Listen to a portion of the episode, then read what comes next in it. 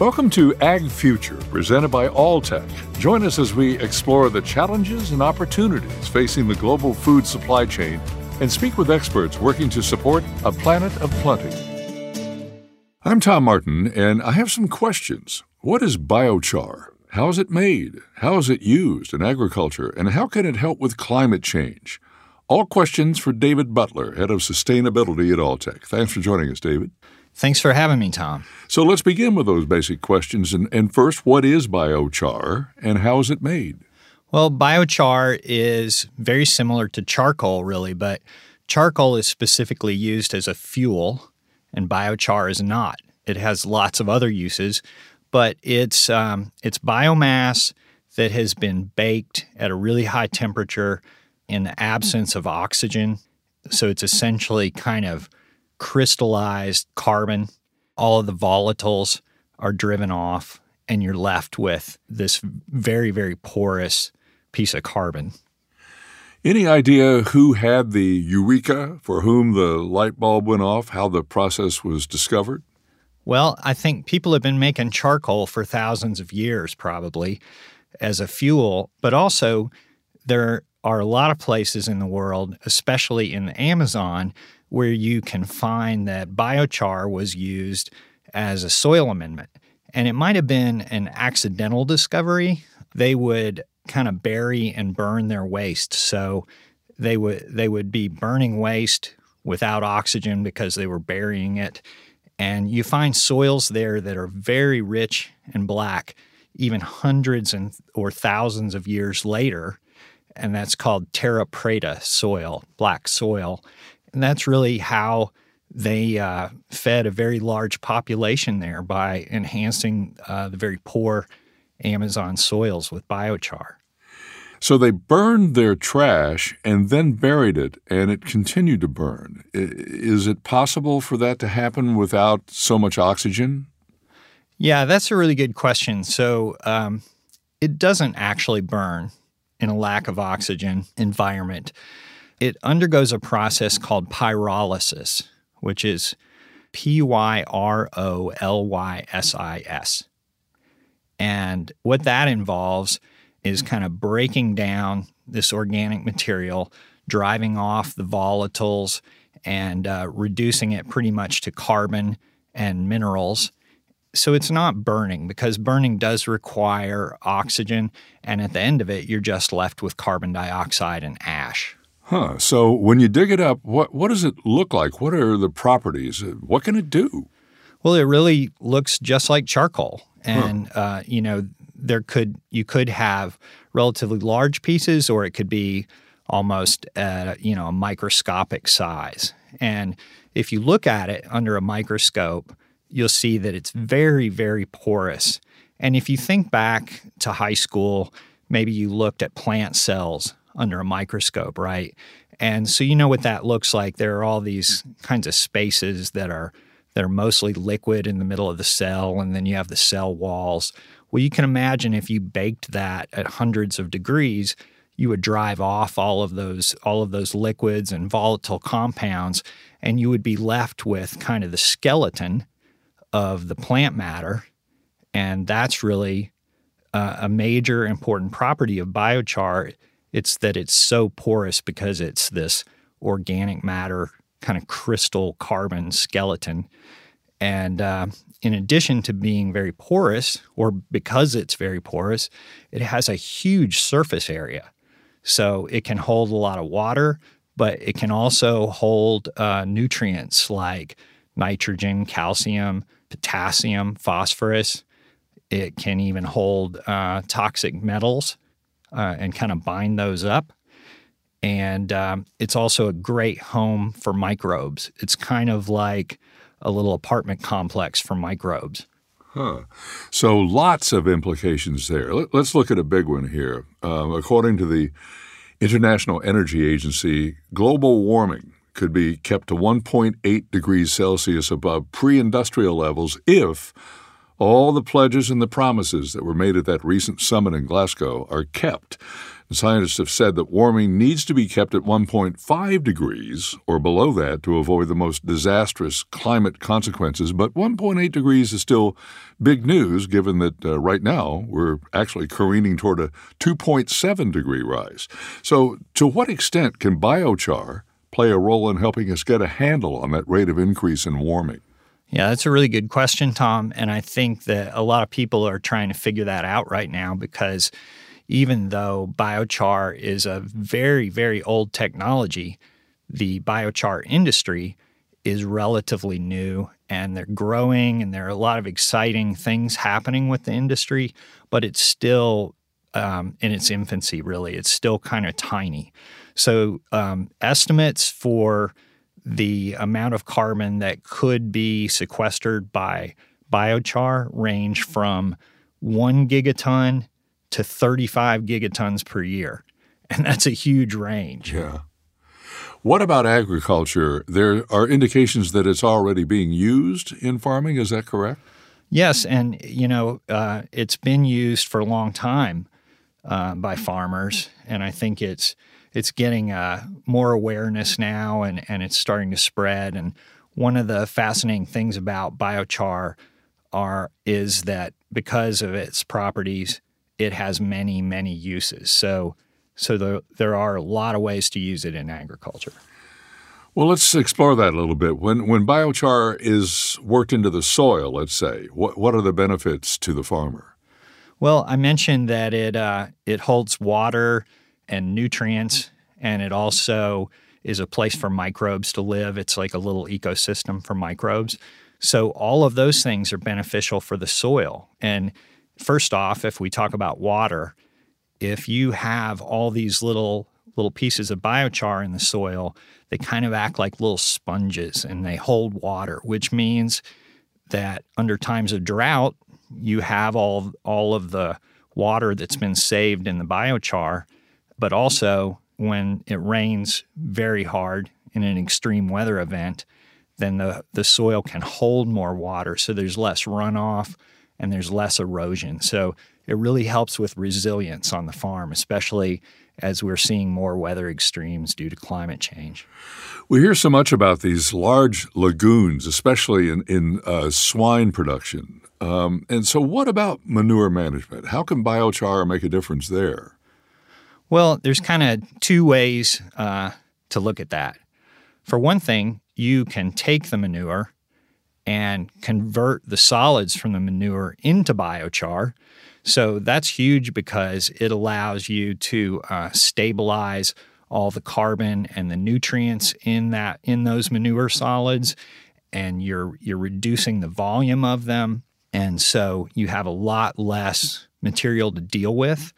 And once you've converted it to biochar, of course, there's no odor. It's not going to leach any nutrients. And you end up with this very valuable product as a result. You have the biochar. And you can take that biochar and put it on your manure lagoon. You can use it in your bedding for cows, or you can use it in your bedding for cows, and, and that helps keep them dry and helps with hoof health and things like that. And then you can also take it and spread it on the fields. And it's great to, you know, mix it in with the liquid portion of the manure that's mm-hmm. going to be injected into the fields because it it helps to absorb methane and hydrogen sulfide and most importantly ammonia. It keeps that manure from off-gassing ammonia, which means that you're keeping the nitrogen in the manure, which makes it a better fertilizer which means you don't have to use as much synthetic fertilizer.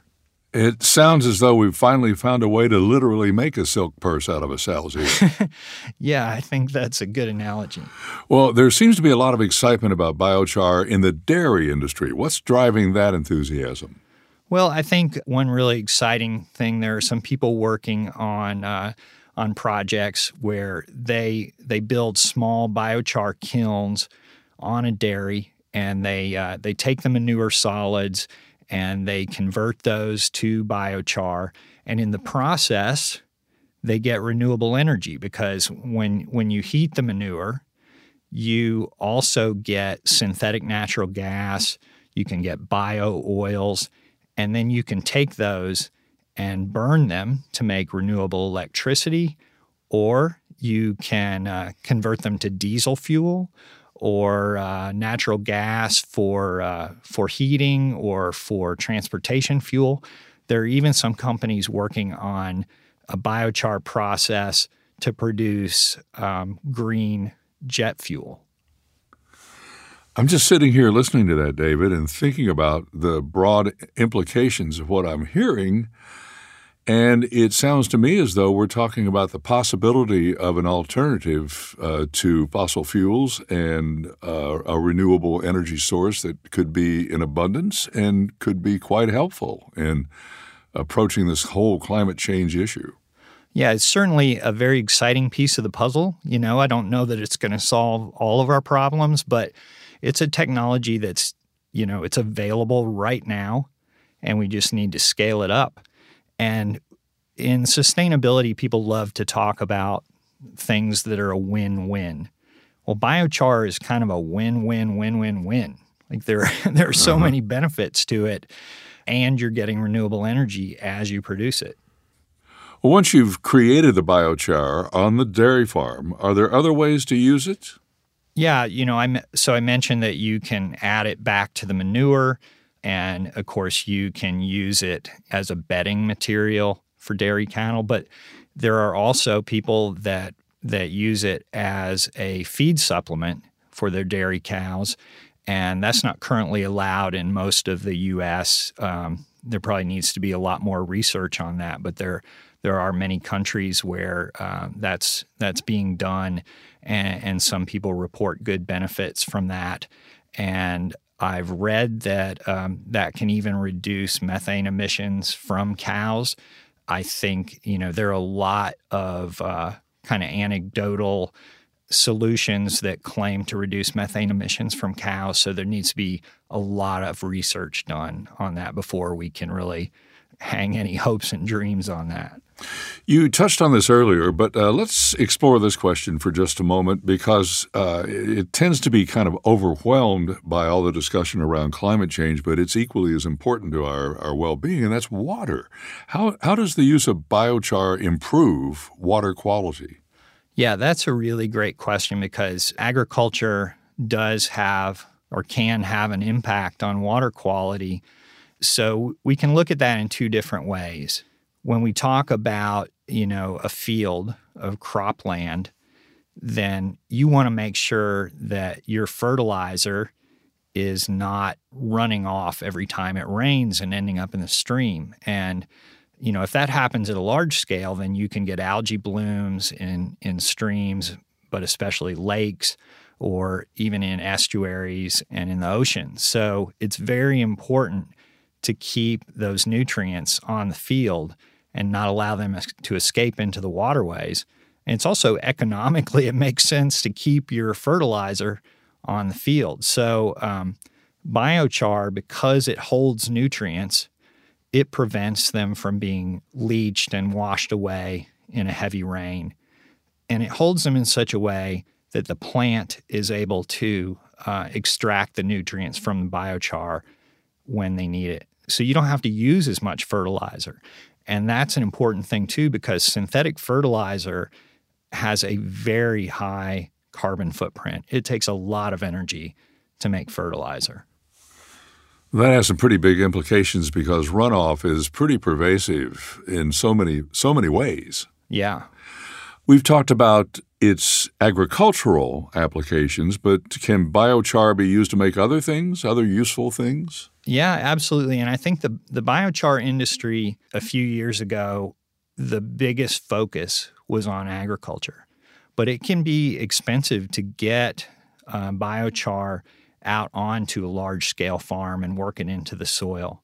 And so there are other industries where it can be a lot cheaper to use biochar as an alternative product. So it can be used as an ingredient in asphalt it can replace a certain amount of the sand or Portland cement in concrete. And both of those substances have really high carbon footprints. So, as those industries try to reduce their greenhouse gas emissions, they would love to take a carbon positive portion of their product and replace it with a carbon negative ingredient. It can also be used in plastics, cosmetics, uh, just lots and lots of different products. But you know, the potential to put it in our roadways is, huge. And um, nice thing about that is if you're if you're using it in construction materials, then you can use biochar that's maybe not of the same quality that you would need if you were going to use it as a soil amendment. So you can make biochar from sewage sludge, for instance, and that may have a lot of contaminants in it. You probably don't want to put that in the soil. Well, this seems, David, like one of those moments uh, when something has been discovered that has so many applications and important ones in terms of our environment, our well being. Um, do you feel that way? Do you feel like we're on the uh, at the beginning of something really important here? Yeah, I do. I think it's very, very exciting, and um, I think that the biochar industry is really going to start to accelerate. Uh, one reason for that is that uh, last year, the Intergovernmental Panel on Climate Change came out with a report saying, um, you know, here are some of the methods that we can use to draw carbon out of the atmosphere. And biochar was listed as one of those. So it provided legitimacy to, to this growing industry. And now, because of that, biochar is being added as a method to a lot of different carbon offset markets.